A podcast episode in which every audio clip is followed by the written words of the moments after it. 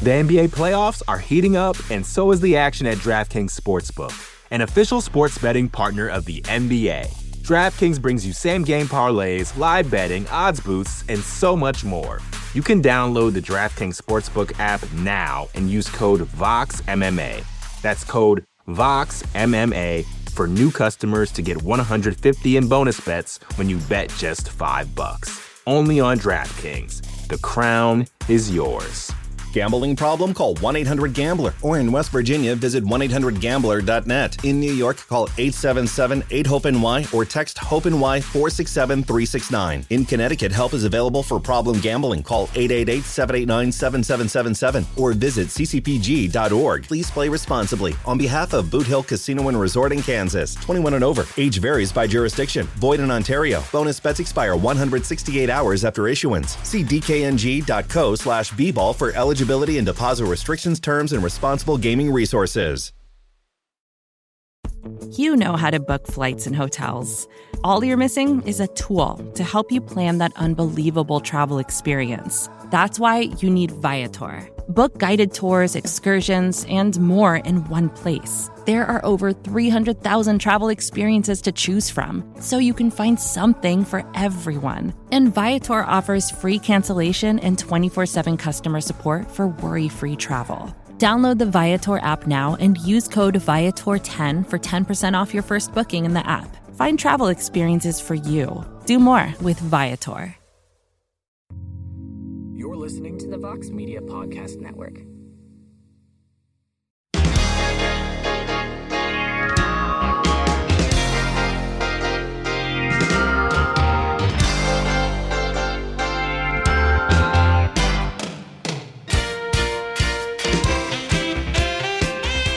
Right, everybody, it is Thursday, October 6, 2022, and it is indeed a heck of a morning live on the MMA Fighting Twitter Spaces. Show will be heard in its entirety shortly thereafter on the MMA Fighting Podcasting Network. I am Mike Heck. Hope everyone's having a great week. We are heading into a weekend without the UFC, without Bellator, without major mixed martial arts going on. Of course, we got Glory, we got some boxing, but I think we need this little bit of a breather because things are about to get real interesting in the world of MMA, most notably for the UFC. We got UFC Vegas 62 next Saturday. It's a pretty good card. Main event is Alexa Grasso versus Viviane Araujo. And then that's the go home show for the events that everybody is talking about, that everyone is looking forward to. UFC 280 in Abu Dhabi. That card is redonkulous. It is loaded. On paper, it's probably the best card of the year. And the main event is super, super interesting for the vacant lightweight title between Charles Oliveira and Islam Makhachev. And then it's just onwards and upwards. The the next bunch of UFC events are really interesting. Some good main events. We head from there into the Calvin Kattar Arnold Allen card. Then it's Movsar Evloev versus Bryce Mitchell, that card. And then it's on to UFC 281 at MSG, Madison Square Garden, and on and on we go to UFC 282 on December 10th, and the UFC will close up shop on December 17th. And I don't really have any kind of a layout of how this particular show is going to go because I think we're just going to treat this like we treat the Friday show. I mean, if we're being honest, every day is kind of a free for all here. There's no real agenda. We just go and let you talk about whatever you want to talk about. And that's what we're going to do here because we did a show yesterday and we already reacted to the Kevin Holland news. We talked about the Justin Gaethje stuff. I know the undercard for the Jake Paul Anderson Silva fight had their little. They had their virtual media day yesterday. Dr. Mike was dropping lines. Who's fighting Nate Diaz protege Chris Avila? So we can talk about whatever the hell you want to talk about. BTL will be fun today. Just wanted to talk about that. 1 p.m. Eastern. Little BTL action. We're gonna just do a roundtable talking about where myself, Damon Martin, AK Lee, how we're looking at the year end awards for the sport of mixed martial arts, which we'll obviously have for MMAfighting.com. Knockout, submission, fight of the year, rookie of the year, male and female fighters of the year, all that fun stuff. So that's what we're going to talk about today on BTL at 1 p.m. Eastern. Who's in the lead of those categories? Who's in the mix for those categories? What can change over the next couple of months?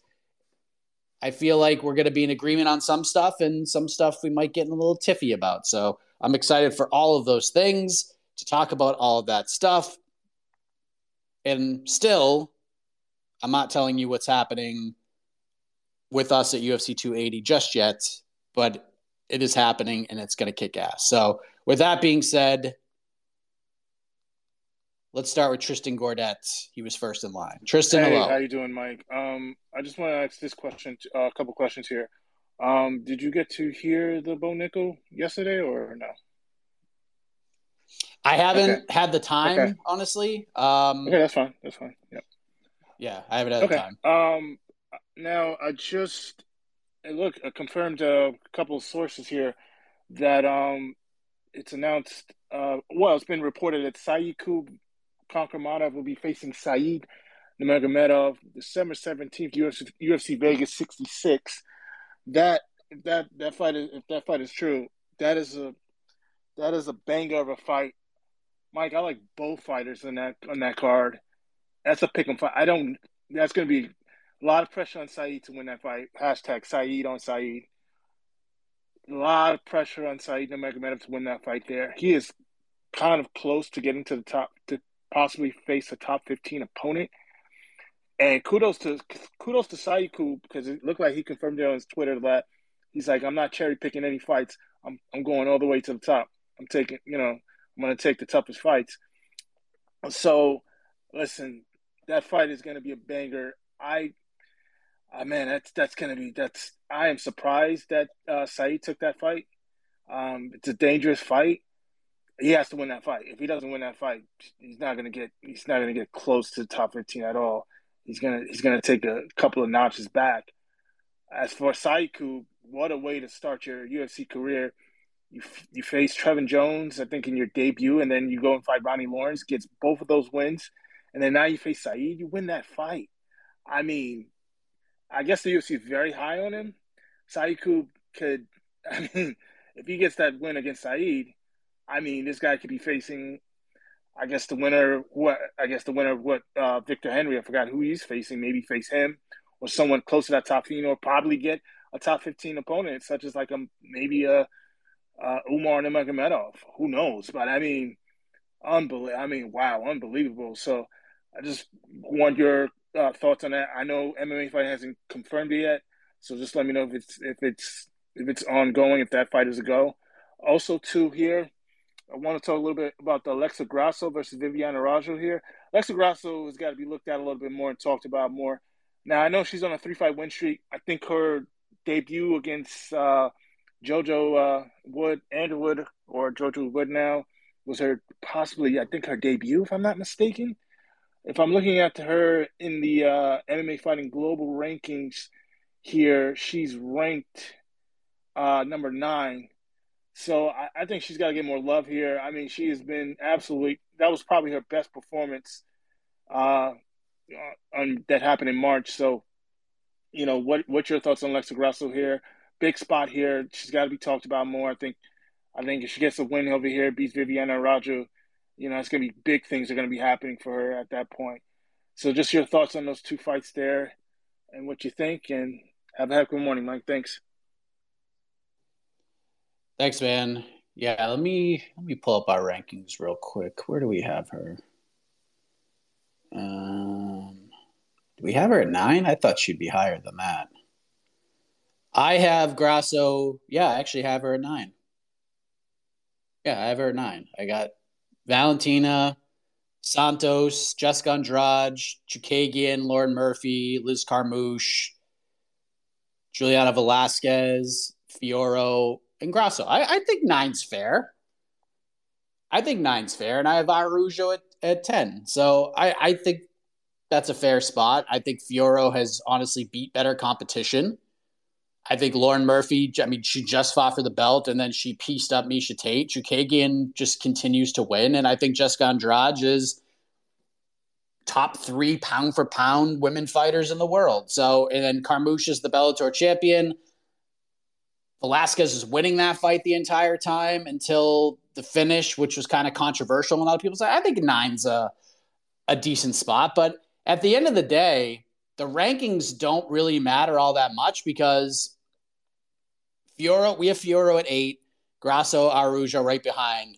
And between the three of them, this is probably like a little mini tournament to determine who's going to fight Valentina next. Now, who knows if Chookagian beats a, uh, beats Fiorot, maybe they throw her back in there. But I just don't know if the world is ready to see that again, especially with how dominant Valentina was the first time they fought. But Grasso and Araujo are could definitely set the tone. They can get a nice little jump start, and if if Manon beats Chookagian, she's getting the title shot. And if Chookagian wins, then I wouldn't be stunned if the Grasso Araujo winner gets a title shot. But that again, the UFC needs main events. They need big fights coming up. Maybe Brazil, UFC 283, they do the Amanda Nunes, Valentina Shevchenko champion versus champion fight. So a lot on the line there. I like the fight. I mean, it's there's stakes, and I like when main events have stakes, and there are stakes here. And I like the if that is the case with the Said Nurmagomedov Saidyokub Kakhramonov fight. I love that fight. It's a great fight. If Saidyokub c- confirmed it on Twitter, then I would say it's probably a go. But uh, it's a little early to be reaching out asking the managers, uh, especially the ones who I would speak to on about this fight. So hopefully later today, we will be able to confirm that fight as as a go. But I like the matchup. I like it a lot. Let's go to my buddy Toke, Mr. Doodoo Pick himself. Yes, I can. I'm trying not to get shouted at today. That was fine yesterday. We'll keep it clean. we'll keep it non-controversial. So, what um, what I'm thinking about? I saw Cheyenne Vlismas. She uh, confirmed on her Instagram that she's fighting uh, Cory McKenna. And uh, it, it, then, is it safe to assume that the I don't know how many quotation marks I should use here. The issues that kept her from fighting all through the summer, that they're gone, uh, and what do you think about the matchup? And uh, because it's two, it's two good prospects in the division, but it seems like it's maybe that's just me and being bad at matchmaking. But this seems a bit early to put them together, um, for my liking anyway. So I wonder, I just wonder what you think about that. And uh, yeah, let's have a happy day. Let's not shout at each other today. Yeah. Yes, thank you. Uh, I thought you were to come on and be like, oh, Paddy Pimblett should fight Joaquim Silva next or something like that because I'm just joking around. Yes, I got a little heated yesterday, but uh, I apologize, Toke. Yes, that fight is confirmed. Um, I don't know, honestly. I-, I don't know if the issues are clear. It seems like they are, but we thought they were kind of clear before because she was supposed to fight She was supposed to fight like last week, wasn't she? Who was she supposed to fight? Hold on, let me pull this up real quick. I am. Who was she supposed to fight? And then the, the fight didn't end up happening anyway. Oh, she's supposed to fight um, Tabatha Ricci. She's supposed to fight Tabatha Ricci, and then Cheyenne had to withdraw. Um, I guess for similar reasons. Um, but it seems like they're okay. It seems like things are fine. But again, I, I honestly don't know. I, I, confirmed that the fight is happening on December 17th. As you probably know, and I still take a little bit of crap for this whole thing, uh, Cheyenne and I are not buds, apparently. Uh, I have no issue towards her whatsoever, but she apparently has an issue with me because of an interview we did earlier this year. And – it was just one of those, and I, and I talked about it before. Uh, I don't think I've ever talked about it here. Um, but basically, I mean, you can go to MMAfighting.com and and see it. We did an interview. It was, I think it was after. It was like a few weeks after she won in December. And I reached out and I wanted to do interviews with her, and she was really busy. She was traveling, and we couldn't get it done. And then one day I reached out to her. I'm like, hey, you want to do it again? You want to do it this day? And she said, yep. She goes, I'm traveling right now. I'm on vacation. Um, so let's do it. And I said, okay.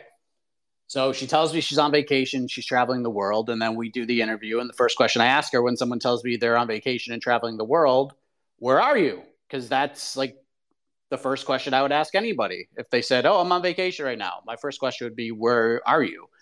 And then she said what she said that she didn't want to tell anybody where she was. And she was, and, and I remember that was like one of those weird days for me because, you know, I did the interview and I wrote up everything she said. And it was like really confusing. And I didn't know how to, how to handle it because I, I will admit I am not a great writer. I am not a tremendous headline generator. I that's not my forte. That's not my forte. So the headline comes up, and I think we all know what's happening between her and her, I don't know if soon to be or about to be ex husband, JP Buys. And it was this whole thing that people thought the headline was clickbaity, which by definition it actually wasn't. And it turned out to be this big thing. And JP responded to it on Twitter. And it wasn't good.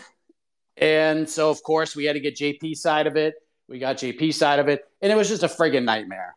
It was just a friggin' nightmare.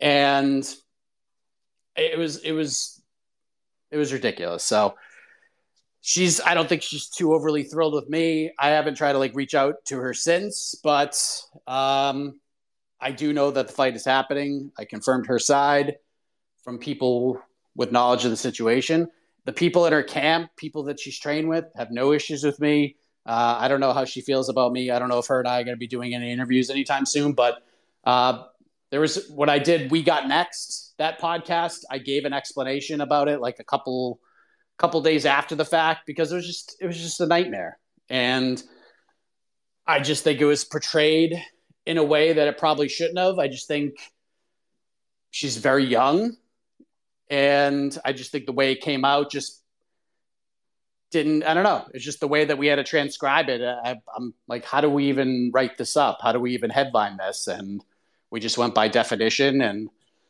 so forth and so on. So, but she talked about the issues that she was having, um, dealing with the divorce and stuff, and wasn't sure when she was going to be able to fight. And JP was dealing with a lot of the same stuff when I talked to him. So, seems like things might be clear now. I think a lot of time has passed and hopefully we get to see her back in there. I I think Cheyenne's a great fighter. I like her as a person, uh, and she's got a lot of potential. There's no doubt about it.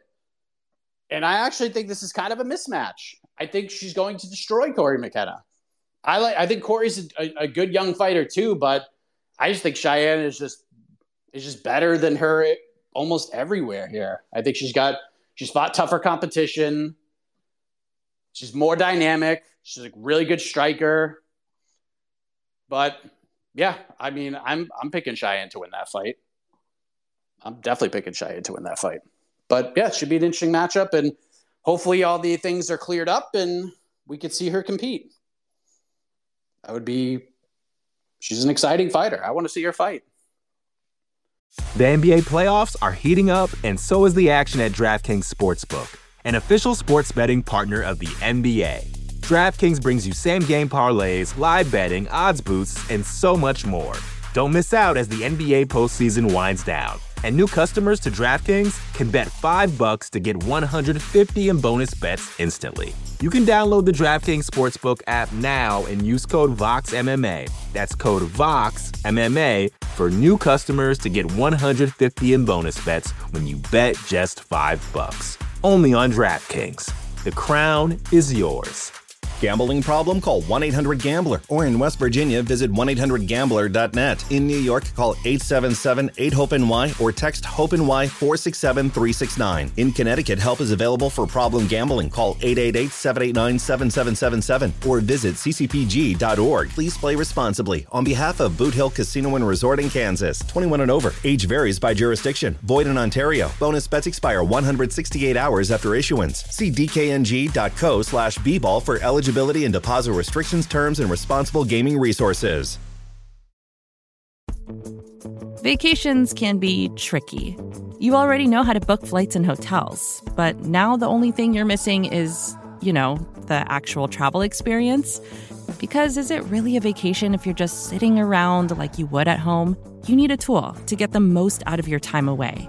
That's where Viator steps in you can book guided tours, activities, excursions, and more in one place to make your trip truly unforgettable. Viator has over 300,000 travel experiences to choose from. Everything from simple tours to extreme adventures and all the niche, interesting stuff in between. So you can plan something that everyone you're traveling with will enjoy. Real traveler reviews give the inside scoop from people who already been on the experiences you're considering, so you can plan with confidence. Free cancellation helps you plan for the unexpected. And 24 7 customer support means you can travel worry free. Download the Viator app now and use code Viator10 for 10% off your first booking in the app. Find travel experiences for you. Do more with Viator. Let's go to Mikey Bats. We haven't heard from him in a minute. Mikey, hello. Hey, good morning to you guys. You missed me? yes. Ah, oh man, I have no idea. I, I, missed the other. I missed the other day, but you're talking about ranting and raving. I'm like, wait, aren't you like a Boston sports fan? Isn't your entire existence about being miserable? I'm just kidding. Love you. I'm a stubborn. I'm a stu- I'm a stubborn sob. What I, mean, listen. I, I mean, I'm, I'm, a cool. I'm, I'm a cool, complex West Coast guy, but trust me, I feel you on there. I just like needling Boston guys as a Laker fan. You know what I mean? So, um, but yeah, uh, just to give, just gonna give a quick rundown of stuff. Um, got to give a shout out to the new atomweight champion of the world, Jillian DeCoursey. I don't know if her, I think her sub should be up for submission of the year. Not that it'll win because I know there will probably be some other cool shit that'll happen later this year. But I think that was the way she, listen, to submit Delboni the way she did in the manner she did is just monstrous. I mean, the UFC needs to freaking add an atomweight division. It's getting ridiculous. It's almost insulting. Actually, it is insulting at this point. After we've seen that division, I know one championship's atomweight division is technically like strawweight, but you get you get the damn point. Um, and and honestly, as a feel good moment, that's a pretty damn good feel good MMA Twitter feel good moment. You know what I mean? Like, I don't want to go too far, but that was almost as that was probably the closest thing I would have felt to if Roxanne Modafferi won the, the UFC title all those years ago that we all hoped and prayed for, but unfortunately things didn't happen. Um, love the it's it's isn't it kind of weird the UFC's doing like this weird like two bye weeks but with a card sandwiched in between. I mean, I understand certain schedules are up, but I thought that was kind of weird. So it's nice to have a little respite before the they do the strong run this weekend. And as I've been ranting about slowly, um, not to dump on UFC 280 because it's an absolutely fantastic card. It's gonna bother me that two of those fights shouldn't be on there simply because if the UFC is trying to promote people as stars, to put Aljamain Sterling and Manon Fiorot on the most random location ever is just frustrating to me. Aljamain Sterling and TJ Dillashaw should be moved down a month to the MSG card. For the love of God, how many times there are, I believe there's only two American champions. Not that I really give a shit, but apparently, you know, the tribalism thing, right? Like America versus the world stuff. There's only two American champions, Carla and Aljamain, and both of them relatively fight it from big markets. How in the world do you not have Aljamain Sterling, a black Jamaican man from freaking Long Island, not fight on Madison Square Garden? It's promotional malpractice. And Manon Fiorot, if I'm not mistaken, I understand it's because they rescheduled the fight with Chookagian and all that other stuff. But they should have left her on the Paris card. You know, just drum up some top 15 fighter to fight her and then rebook her in a, in a contender fight later. The whole point is you want people who've never seen her fight to make her look like a star. you go to Paris for the first time, and a homegrown female fighter from Paris, and you don't put her on the card. It just it doesn't make sense to me, man. Like, and, and I and I can usually show for the and I show for the UFC a lot, and I understand a lot of their decisions, but like sometimes you have to call it what it is. You know what I mean? Like even perfect example, Kamaru and Leon to this day still kind of bugs me that they were in Utah. you know, you could have put that fight in London, but you put it in Utah. You could have put that fight in Florida because Kamaru at least trains there. But again, that's you know not gonna cry over spilling. That was cool, but I'm just saying you want to maximize some of these moments for these fighters. You know what I mean? And it's just I feel like sometimes the UFC has is losing. They don't have the near sight that they need to have for some of these bookings. You know what I'm saying? That's all. Ultimately, you know, great fights are great fights no matter where they happen. I'm just saying I would like to see because don't be sitting there talking about like, whoa, the UFC lacks stars and they don't have this and they don't have that, and then they position fighters who could become stars in like the weirdest fight cards. You know what I'm saying? Anyways, that'll be all for this morning. Much love to y'all. Be kind. Till next time. Thanks, Mikey. Yeah, Juliana Corsi submission was nasty. She is a beloved figure in the MMA Twitter space, so good on her. Um, you know, she's essentially like come out of nowhere to to have a nice run. And I mean, I've been talking about trying to get an atomweight division in the UFC for a long time, and it's just one of those things where it makes so much sense, but it's just I just don't think it's going to happen. I think I think Bellator should absolutely do an atomweight division. They don't even have a freaking strawweight division. They don't even have a freaking bantamweight division. They have a flyweight and a freaking featherweight division. It's just so bizarre. They should just jump in and be like, "Hey, we'll do this." Be very smart on their uh, uh, on their part. The title fights, like, look, I, I we have to understand the relationship that the UFC has with Abu Dhabi, and they are they have to put two title fights on for these cards. That's the deal they have in place. They have to with this new deal the new stadium, everything, the amount of money that they're paying, the UFC has to present them with is the one of the, is the best card as they could possibly put together. And they just didn't have a ton of options. They had Oliveira versus Makhachev. We needed a second title fight.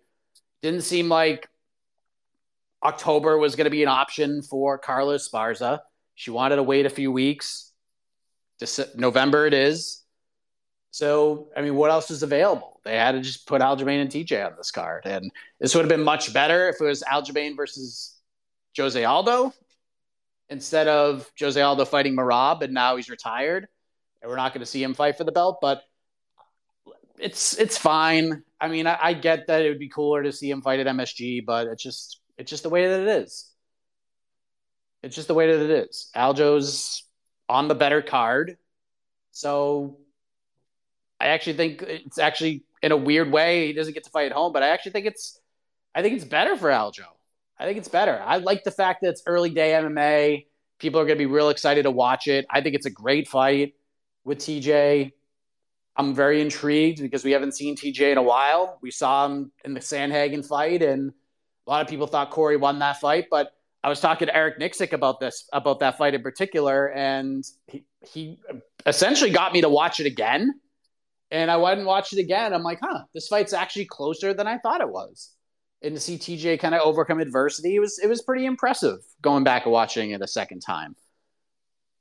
But that's just why it's there. It's not like a it's just, oh, we need to put a title fight here. What do we have? Okay, we have this one. And this is just how it works out. So and then same thing with with, with Fiorot that was a whole nightmare too because it was supposed to be Manon versus Chookagian for Paris, and then then it was Manon and Jessica Andrade for Paris, and then Jessica Andrade got hurt, and Chookagian's like, "Yeah, I'll take the fight, but I'm not fighting in September. We could do it in October." Okay, here we are. And you, at this point, you can't put Manon in there with just like a a random fighter, especially now with we got this main event with Alexa Grasso and Viviane Araujo, there's a lot of stakes there. You got to put her in a big fight. You got to put her in a big fight, and this is the one. And again, it's not fighting at home, but there's going to be more eyeballs upon her for this one uh, against Katlyn Chookagian. So, I mean, I get where you're coming from, but I'm not. I'm not torn up about it. I get where they're coming from. This is just the deal the UFC has in place with Abu Dhabi, and this is just another big fight on a on a really stacked card. Let's go to Octagon Blog. I'm great. How are you? if she wins this fight against Katlyn Chookagian, I think the best will be, I think that the UFC, their strategy to bring her up at the next Paris uh, event next year. Maybe if the fight uh, with uh, Valentina Shevchenko, if the Valentina Shevchenko fight with Amanda not going on. It depends on, on the negotiations, but I think that's the UFC the strategy because France is an enormous market. It is similar to Britain if it comes to population. Only it's a single, very single big market. Americans should understand that. Thank you and good luck today. Thanks, man. Hey, listen, I agree. If they want to, they want to get Fiorot's title shot on, in Paris I'm down for that. But again, we got to see what happens. We got to see what happens, how they how they book this thing. If they do Valentina versus Amanda, and if they do Valentina versus Amanda, how's that all going to shake out? When will they go back to Paris? If they do Valentina fighting Amanda in January, and then they go back to Paris in like March or April, or even sooner than that, you could do an interim title fight. I'm fine with that. I'm cool with that too. So yeah, I think her next fight should be in Paris no matter what. It all just depends on when they're going there and who's available and whether she wins or loses October 22nd. Paris is a place they're going to go back to probably every year now. And to have her on the card certainly isn't going to hurt. Let's get Corey Anguish in here. Corey, hello. How's it going, Mike? Uh, you know, you're talking about the Paris fighters and stuff, and it made me think of Francis again. And I know it hasn't really been visited very much lately, but I can't help but reflect back on the Francis issue, and I kind of think he kind of got played into the whole situation. You know, Tyson really propped him up, and I think Tyson kind of, you know, punked him a little bit. He got a little notoriety off of him, put his arm around him in the cage, and then kind of swept him to the side. Now he's got a uh, you know knee reconstruction and now he's going to have to renegotiate with people that he kind of you know soured previously. So i, mean i can't help start thinking about that we maybe have uh as fans and people have pushed francis into a kind of a negative situation here. Yeah maybe but i actually think in a way especially at that point in time I, I think tyson helped francis a lot there bringing him in the in the ring and stuff like that. Now tyson fury is also Tyson Fury, and he says he's retired one day, and then he's trying to fight Anthony Joshua the next day, and he's putting deadlines on signing contracts and all these different things, even though we know that it was almost impossible for those deadlines to be met. Tyson's playing everybody, if we're being honest. So I still think that fight's, I still think that fight's a possibility. I certainly think it's in play. It's just going to be like an exhibition style fight of some kind, and it could still happen. But Francis, I feel like Francis is going to resign with the UFC. I feel like cooler heads are going to prevail in all of this. And even if he doesn't, everyone's going to want Francis. He's going to get big money with any promotion he goes to, whether it's Bellator or PFL or if one takes a shot at him. There's he's going to be fine. He's going to make money. He's going to be a star.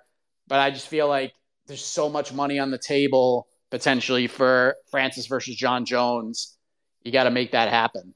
You got to find a way to make that fight happen. And I think Francis is. I think Francis will eventually resign. I don't know if there'll be a contingency in place where he gets to fight Tyson Fury. I'm sure the UFC at some point should be like, yeah, whatever. If it happens, cool. Like we'll let you do it as long as we're a part of it.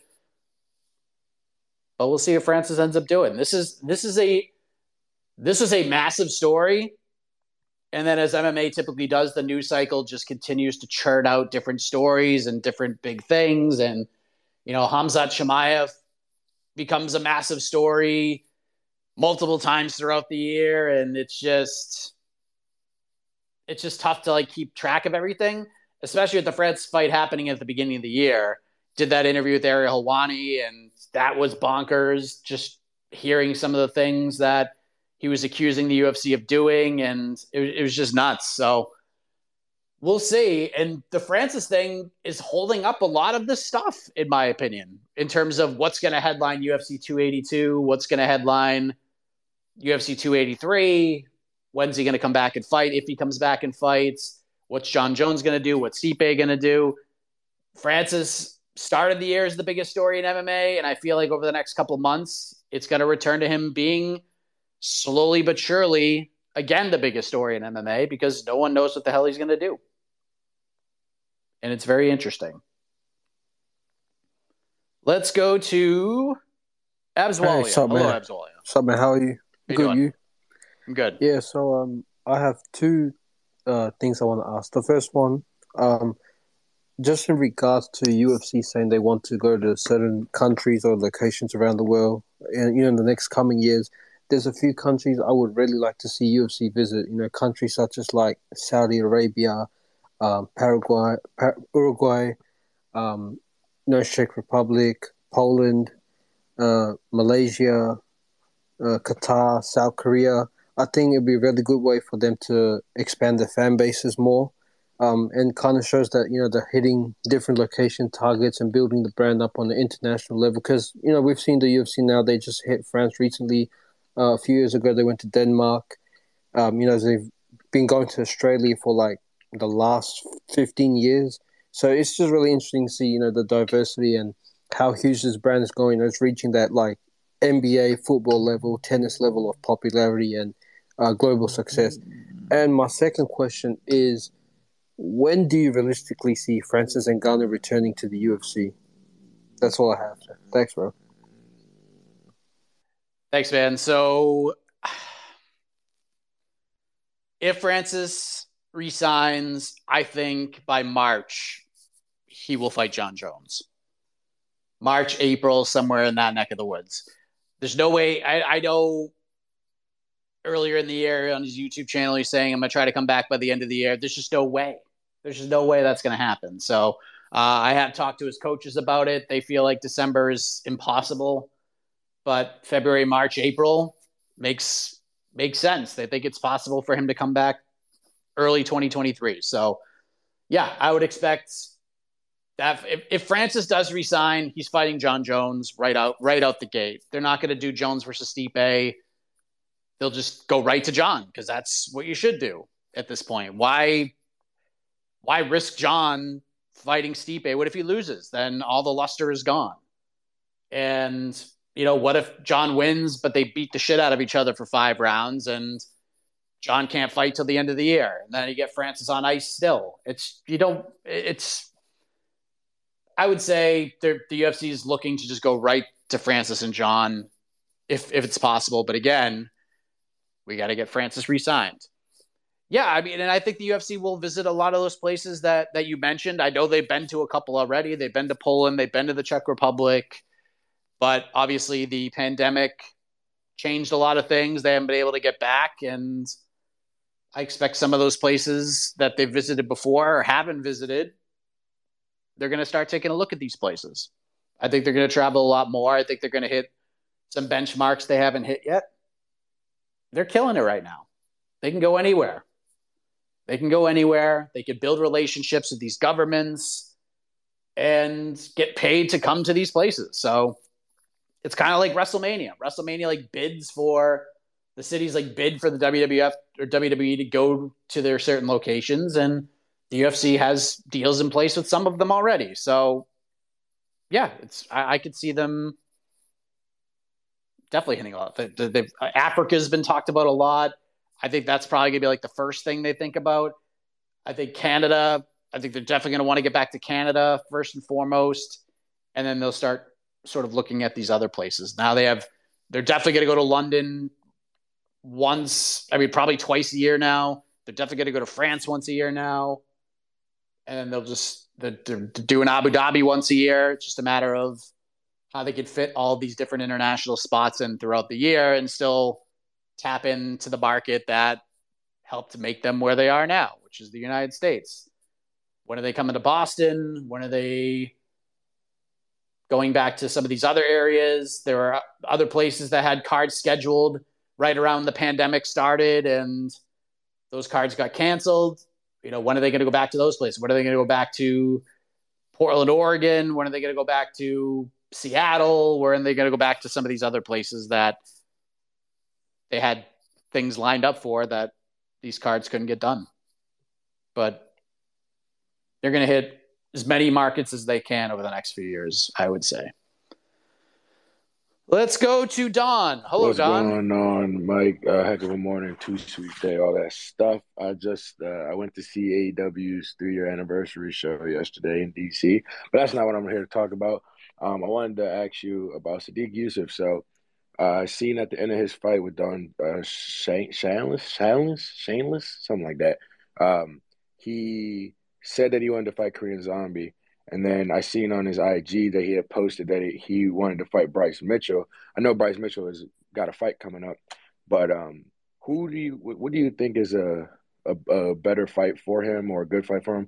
I think he needs a guy in the top something. He needs like somebody. I think I think he's ready to to eat again um, and feast on a on a top guy to see where he like stands in this. He's kind of been in the same position a little bit uh, for for a minute now. So who do you think is a, is a better pick for him? I like the Korean Zombie pick. I, I think that's a very uh, winnable fight for him too. Not saying Bryce Mitchell isn't, but boy, that would be crazy. It'd be a crazy fight. But have a two sweet day, man. Heck of a morning, all that jazz, and enjoy that Dunkins, man. I hope you're sipping on some Dunkins right now. All right, be safe. Thanks, man. And yes, I am. Uh, every day, every day, Mike Heck runs on Dunkin'. I wake up nice and early. I get a workout in. My wife has to leave the house to go to her teaching job at seven in the morning. She runs on Dunkin' as well. So after my workout, I go to the drive through and get a couple of large ice black coffees. She takes one to work. I bring mine to work, and we're all set. We're good to go. So Deke, I mean, look, every every featherweight trying to get over the hump wants to fight Korean Zombie. They saw they see Korean Zombie as a guy who's sort of on edge. He just got lit up like a Christmas tree by the champion. They feel like he's beatable right now. And Korean Zombie is is a pretty big name in this division, and they feel like this is prize fighting. They feel like he's the biggest name, but not the most. It, it, Zombie's good, don't get me wrong, but they feel like he's a winnable matchup that can get him over the hump. And I just don't think he's going to get that fight. I just don't think he's going to get that fight. I think maybe the, like, I could see the Bryce Mitchell, Movsar Evloev winner getting Korean Zombie before I see Sodiq Yusuff getting Korean Zombie. What I suggested was he fights Ilia Topuria next. I think that's a great fight. It just depends on like what's going to happen with Ilya on October 29th. Like, is he going to stay on that card and fight a short notice replacement, or do we just want to pull Ilya from that card and have him fight Sodiq later on down the road? Either way works. You could still get to that fight, but who knows? I, I just don't think Sodiq's going to get that fight. I don't think he's going to get that fight. He's had opportunities. I mean, they gave him Arnold Allen. He lost that fight. Had he beat Arnold Allen, he would have a better case for Zombie, but he didn't. So, yeah, go fight Ilia Topuria. That's a that's a that'd be a big win for him, and we'll see what happens. Another day is here, and you're ready for it. What to wear? Check. Breakfast, lunch, and dinner? Check. Planning for what's next and how to save for it? That's where Bank of America can help. For your financial to-dos, Bank of America has experts ready to help get you closer to your goals. Get started at one of our local financial centers or 24-7 in our mobile banking app. Find a location near you at bankofamerica.com slash talk to us. What would you like the power to do? Mobile banking requires downloading the app and is only available for select devices. Message and data rates may apply. Bank of America and a member FDIC. When you need mealtime inspiration, it's worth shopping Kroger, where you'll find over 30,000 mouth-watering choices that excite your inner foodie. And no matter what tasty choice you make, you'll enjoy our everyday low prices, plus extra ways to save, like digital coupons worth over $600 each week. You can also save up to $1 off per gallon at the pump with fuel points. More savings and more inspiring flavors make shopping Kroger worth it every time. Kroger, fresh for everyone. Fuel restrictions apply. Let's go to Ahid, my man Ahid. Hello, sir. You're muted, so the world can't hear you. Hi. Yes. Can you hear me now? I sure can. Okay. So the thing is, is this right, Mike? It's just like uh, yesterday I didn't come on. I had so much to say. So, so it's just um, the first thing is that The first thing is that you just fell out. Good God, Ahid. Be professional, damn it. Let's go to double A. My man, Average Avenues. Yellow. Good. How are you? I've got I've got two for you. Um, one is Brandon Moreno, Deiveson Figueiredo. If their fourth fight, is it going to be the last one? Is is there a chance that we actually see them fight a fifth time? And um, with it being, I think I believe it's the fourth anniversary of Khabib versus McGregor. Just your thoughts on that rivalry? It's probably the darkest in UFC history, I'd say. Um, yeah. Um, hope everyone has a good day in the call. You too, Mike. Have a heck of a morning, man. Cheers. Thanks, buddy. Um, yeah, I mean, it was the biggest. It was the biggest build in UFC history. It was the biggest fight in UFC history. It was the biggest fight card in UFC history, and it was one of the darkest times in UFC history because of the build and because of the the rivalry between those two guys and the lines that were crossed along the way. It was it was tough to watch, but it was also super compelling. I mean, I, have talked to Jon Anik about the build to that fight multiple times, and he he's told me a million times that nothing compares to the feeling he had when those two walked to the octagon that night. And then the fight goes the way it did. Wasn't really all that surprising. And then everything with Khabib jumping out of the cage and all that, and no repercussions really. Didn't get any real punishments and stuff like that. I mean, it was just it was a dark time, but it was such a crazy event and such a crazy build, and it was just did bonkers numbers. It'll be the I just don't know if we're ever going to get to a place where we have a 2 million buy rate pay per view again like that one. I don't know if there's going to be a fierce enough personal grudge and a rivalry that will match those two guys. I don't know. But it was a it was a crazy time. And that fight was bananas. Absolutely bananas. Let's go to crypto. Crypto, are you there? Yes, yes, Mike. Hope you can hear me. What's up? Yeah, I got you. Thank you. Uh, yeah, okay, Mike. So, so I have a question for you, maybe a different question. But looking at UFC 280, I mean, the card is just amazing. It's crazy. Uh, I mean, even if we look at the prelims, there's a bunch of great fights. But let's assume, Mike, that if you had to choose one of these fights that uh, for some reason would not happen due to any issue or yeah a fighter just basically maybe not making weight or something else which fight do you feel that would be? If there's one fight that is not going to happen.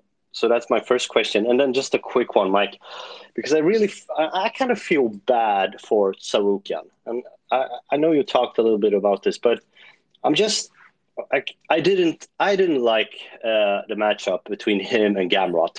Not because I didn't like the fight. The fight was amazing, but I thought it was way too early. I, I, I didn't fully understand why you matched those guys up that early. So my second question is, uh, Mike, is uh, Tsarukyan getting the, the short end of the stick here, fighting Ismagulov? Because I'm just wondering, what does that actually do for him? Um, yeah, that's all, Mike. Thank you. Thanks, man. UFC 280. You know, I'm not going to answer that first question because I don't want to put any negative juju out into the universe. So I'm not even going to. I, I, I like where you're coming from. We're thinking outside the box, but I'm not going to answer that because I want all those fights to happen. The Tsarukyan thing, I've talked about on the show before when when the fight was announced and when it was made the main event. That was not the plan the plan was not to do Arman Tsarukyan versus Mateusz Gamrot. The plan was to do Arman Tsarukyan versus Gregor Gillespie, and Gregor Gillespie didn't take the fight. So then we're left with okay, who is going to take the fight? Gamrot said he would take it, and the rest is history. And from what I understand, Tsarukyan is having a lot of the same issues right now, trying to get a guy and ranked up there a little bit. And I mean, if you're managing one of these top ranked 55ers, if you're managing Gregor Gillespie or anybody like that, do you want to fight Arman Tsarukyan? I sure as hell don't. So Damir's in. I'm sure his management team feels a certain way about that because they're both managed by the same crew. And it's just a great fight. Like it's a great fight. It's good for both guys, honestly. Um, I mean, did anyone really think that the Gamrot Tsarukyan fight would lead to what it led to? I didn't think the winner would get like Beneil Dariush. I thought like the best they would get was Gillespie would just have to say yes because they both guys would be ranked above him or at least I know he's not he's been inactive, so I don't think he's in the official rankings now anyways. I know he's I don't think he's in our rankings. He might be. Let me just check that real quick.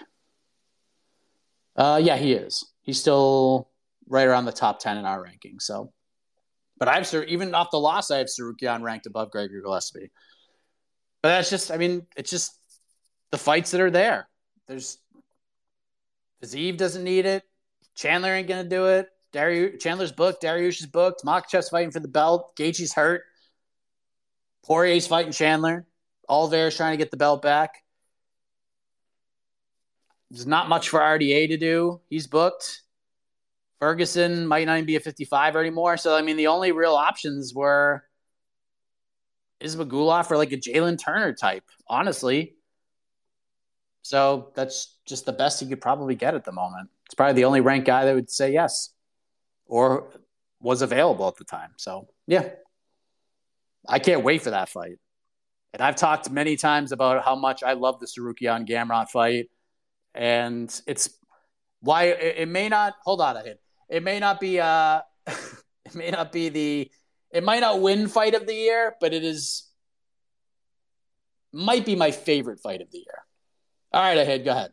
Uh, let's try this again. Now it seems to be working. Mike, uh, so much to say. Firstly, the UFC 282, I wanted Colby Hamza, but it looks like Hamza is being drafted into war. Like, and he's going to literally, like, that's what some stories I'm hearing, and he's um, being drafted in to fight Ukraine, and he's going to literally kill everybody. Now, this time he's taking that phrase literally. I don't know what's going on. Um, secondly, one championship. They lost, I think it was a hundred million dollars in 2021. Luke Thomas said it totaled 300 million dollars. That's insane. Like, as in, we talked about this about how one messed up. I didn't realize. Oh man, we lost him again. We lost him again. I'll talk about the Hamza thing. I know I got asked about it a couple of days ago. I didn't hear anything about it. Um, and then obviously once you get off the show, I could go on Twitter and and see the different reports about it. Um, that he was basically detained in Russia. Not really detained, but he had his passport taken away and he was kind of stuck there and wasn't able to travel. Uh, Brett Okamoto from ESPN came out and basically said that wasn't wholly accurate, that he's just in Russia and that he's there visiting family and then he can leave whenever he wants. And I talked to a member of Chimaev's team who basically confirmed the same thing. So that's just what they're telling me. I don't know what's true and what isn't, but I did reach out to somebody from Hamzat's team and they basically gave me the same thing they gave Brett. So not really sure what's going on there. And then the one championship thing, go check out Bloody Elbows in depth write up about one's financials. I've talked a, a lot about one on the show, and they have good events on Amazon Prime, but they do a lot of things wrong. To make a long story short, let's go to Viking. Viking, hello. Hello. Michael Chandler. I mean, he was a Bellator champ, was dominant there. Mm, but as he entered in UFC, he just won against Hooker and Tony Ferguson and lost lost fights against uh, ideal and better fighters. Mm. Gaethje and Charles. But what if he loses to Dustin? Does that mean he was beating an average fighters in Bellator or Michael Chandler himself an average fighter? And just one thing, uh, who is going to be on tonight's BTL panel? I missed the part when you mentioned their name last night at the end of the show. And just other thing, uh, my girlfriend really missing the heck of a morning and being in here she's too busy with her work. She's your big fan, and she told me to forward a message to you. Thank you, brother. Well, thank you, and thank her as well. And the beauty of this program is if you miss it live, you can listen to it later. It's right on the podcast network, so she can hear your kind words and my thank you to her as well. Uh, it will be AK, myself, and Damon Martin on the BTL panel talking about the chase for 2022 awards. Jed Meshew will not be there. He is retired. I did reach out to see if he had a Kevin Holland type feeling about his retirement. And uh, as of now, it seems like he does not. So no Jed, but it'll be AK and Damon. We'll have a some fun banter and just we're just gonna basically hit record and, and get after this thing and talk about awards and how things can change over the next couple of months. The Chandler thing, I don't think he's I don't know, man. It's Poirier, I mean, they're both top six dudes. So I don't know, like the Gaethje one, he I mean, I picked Michael Chandler to knock Justin Gaethje out in the first round. I just had a feeling that like nobody was giving Chandler a chance, and I was like, this dude should probably have more of a chance than people are giving him. And I felt like I was very close to that happening, but it didn't happen. And Gaethje just kind of picked him apart. And and let's not forget, go back and watch that Charles Oliveira fight. He was a go to the ground away from becoming the champion. He decided to go to the ground so to keep the fight standing and we could be talking about Michael Chandler, the champion, right now, but we are not. I don't think he's an average fighter. I just think like Chandler's talked about it many times. He's not in there to wrestle in the UFC. He wants to put on the most exciting, crazy fights possible. And I think thus far, through his four UFC fights, he has done exactly that and then some. He is one of the most exciting guys on the roster. Are there things he says in interviews that I don't necessarily agree with when it comes to toeing the company line? Not necessarily, but the dude is going in there and bringing excitement every time he fights. So, yeah, how can you not be happy? How, how, how could the UFC not be happy with this investment? They have to be thrilled with this investment. And this fight Dustin Poirier is going to be a crazy, crazy ass fight too at UFC 281. I can't wait to see it. Let's go to Zeke, and then we'll go to Milo.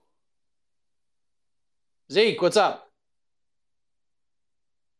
Zeke, unmute. Zeke! We lost him. All right, Milo. Milo, what's up, man? Not much. How are you, Mike? Good. Great. Uh, yeah, I wanted to make a comment maybe about the Khabib Conor situation. I think, like from the Khabib's perspective, jumping off the cage, uh, from the PR perspective, was probably the best thing that happened to his career because it kind of energized his base, and uh, there were those people kind of divided really, right? There was a mixed reaction, uh, but I think from the point of like from the coverage standpoint and the social media engagements and stuff like that I think this was probably the best thing that could have happened to his career. Uh, Nevada State Athletic Commission obviously withheld his purse, and I think that was uh, that was there was a financial detriment to that. Uh, but I think overall, like I said, from the PR perspective, it was pretty huge for him. Uh, and then in terms of the Tsarukyan fight uh, uh, versus Zhumagulov, I, the problem with Tsarukyan is is that nobody wants to fight Tsarukyan, right? And it's a general problem with the uh, you know top of the echelon where the fighters you know who are ranked you know do, do not want to fight with a lower uh, uh, ranked opponent. So I think this is kind of was was predictable. Uh, from the matchmaking standpoint, I think uh, Mateusz Gamrot uh, versus Beneil Dariush uh, on the paper should be a uh, title contender fight because of the amazing streak that Beneil has had. And Mateusz is, is obviously coming as uh, one of the top contenders. but I think in reality, that might not be the case because if if Michael Chandler, Chandler beats decisively Dustin Poirier and you know does his fam- famous call out, he's probably going to get the winner of uh, Charles Bronx, um, Charles Oliveira versus Makhachev. I think Makhachev is going to win this fight, and I think I would love to see actually Chandler uh, Chandler fighting uh, Makhachev uh, for the title. And then from the Gamrot perspective, I think it would help his career to fight somebody like Justin Gaethje, because then it would elevate his um, you know uh, status and he can steal some thunder from Justin and then fight uh, Makhachev uh, or uh, or Chandler next for the fight. Thanks. Thanks, man. Yeah, I agree with a lot of what you just said. Dariush Gamrot should be a number one contender fight, and it might like sort of domino effect end up being that way, but I'm not putting any hard-earned money on on that at all, especially with Conor lingering out there if especially if Oliveira wins. If Islam wins and Poirier wins, then you could probably make a case. But if Chandler wins and Islam wins, that's probably that's probably the direction they're going to go. That's what I think, and I'm with you on the Tsarukyan thing. All right, Ahid. Come on now, you're killing me.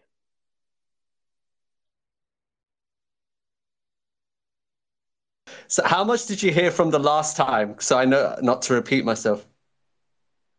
Um, the last thing I heard was you were talking about one championship losing 100 million, Luke Thomas at 300 million, and then you fell off the face of the earth. Wow. Okay. So um, if you address those points, I won't repeat it. The last two, was Conor said he's moving up to 170, right? So you know the fight to make is Conor and Leon for the welterweight title. It, Conor doesn't deserve anything, but screw Marty. Okay, that that's like it's so big for European MMA, especially if Conor wants to go to 170. Why not? And because he's using all those steroids to get big, maybe he can't get down to 155 anymore. And that's the last thing I wanted to say is steroids. We should make steroids legal because Conor McGregor's using steroids.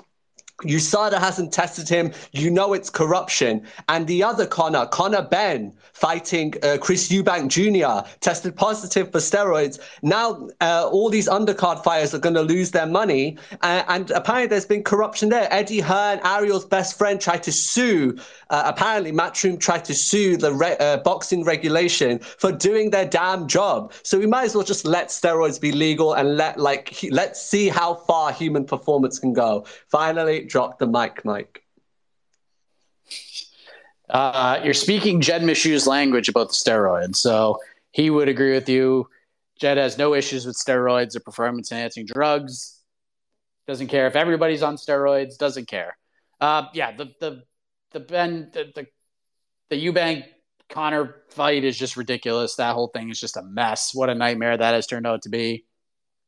And who knows if Conor actually fights at 170 or fights at 155? Who the hell knows at this point? Guys aren't even clear to compete yet. I mean, who knows? Who knows? If he goes to 170, just do the. I mean, if they give him a title fight, sure, but they're going to do the Usman fight first.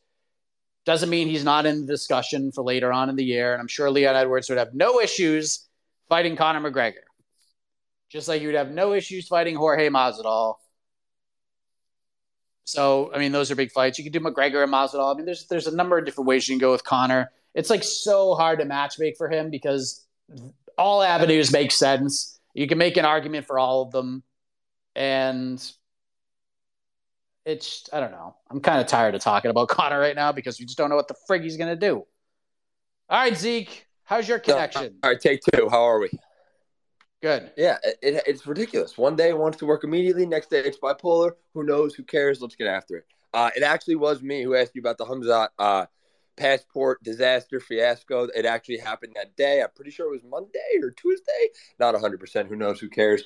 My big thing to you is what does this do for him in his future? But you get asked this question almost every single day. So let's move on. Saeed Nurmagomedov looks like he got a fight. Uh, oh boy. I do not want to ruin his name, but I'm going to give it a try. Are you ready? Saeed Diyadabub Kakaramanov. Oh my God, he could record that. That was a disaster. However, this guy's a dog. This guy wore Ronnie Lawrence like a backpack. I don't think he's going to wear Saeed Nurmagomedov like a backpack. However, I think this fight's going to be awesome. Lastly, I really don't know what to do this weekend, Mike. So, what do you do on a weekend without a UFC event or a high caliber mixed martial arts fighting combat sports card? Thank you, my man. Let's have a week. Hey, listen, if you want to watch combat sports, Glory's having a, a nice little card with quite the compelling main event. Alistair Overeem and Badr Hari. So you got something there, something with some legs, something with some juice. WWE's got a got an event Saturday night, Extreme Rules in Philadelphia, the home of Extreme. So that should be an interesting watch in itself. I will be spending time with family yeah, that's what I'm going to be doing. Go play golf with my kid. At least go to the driving range. I know there's my wife wants to go do the fall thing. I know it's not we don't have a ton of fall activities like I did in Massachusetts, but there's pumpkin patches of some kind in South Carolina, so we will probably hit those up and it's a long weekend for us. So be some family time this weekend because it doesn't happen all that often. Usually Saturdays, it's UFC time, or like last week we had multiple events. It's nice to have the occasional week off where you can enjoy it, and then it's just off to the races. October 15th, we got a card, and then 280. A lot going on for me that weekend, as you'll find out. And then we got just a bunch of great cards coming up. So Bellator is going to be in Milan, Italy coming up, and let's just enjoy the weekend off. If you want to, you know, go see a movie. I'm excited. Next week, Halloween Ends comes out. I'm going to be seeing that. Uh, next week, I believe, yes, Masvidal's uh, Icon FC is coming back to this area in Savannah. So I'm going to go check that out on Friday of next week. Uh, I'll try to get some time with Mr. Masvidal again, like I did the last time they were here. Uh, so yeah, I'm just gonna enjoy some family time. I do have to work a few hours on Sunday, but other than that, I'm gonna un- unwind and recharge the old batteries. So, all right, I think we're done. I think we've hit up all the calls. I've gotten everything. So, thank you very much. We'll be back again tomorrow. We'll do it again, free for all Friday, where we can just cut loose and just talk about whatever the hell we want to talk about. Uh, don't forget BTL, 1 p.m. Eastern today. Very excited to not talk about Mark Zuckerberg because that would, we would have spent 20 minutes on that today. And I don't want to talk about that shit anymore. So we're just going to have some fun, go a little outside of the box, and talk about the year end award conversation where we're at with just a couple months left to go. So Thank you all for listening. Thank you all for being a part of this. If you're listening on the podcast network, tip of the cap to you as well. We'll see you tomorrow morning, 10 a.m. Eastern, right here on the MMA Fighting Twitter Spaces. Have a great rest of the day. And as always, have a heck of a morning.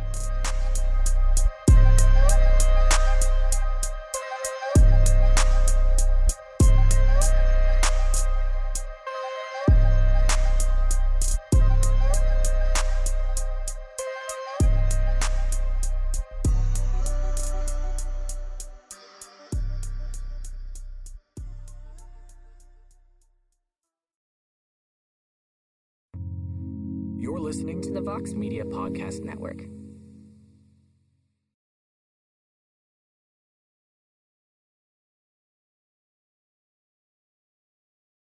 The NBA playoffs are heating up, and so is the action at DraftKings Sportsbook, an official sports betting partner of the NBA. DraftKings brings you same game parlays, live betting, odds boosts, and so much more. You can download the DraftKings Sportsbook app now and use code VOXMMA.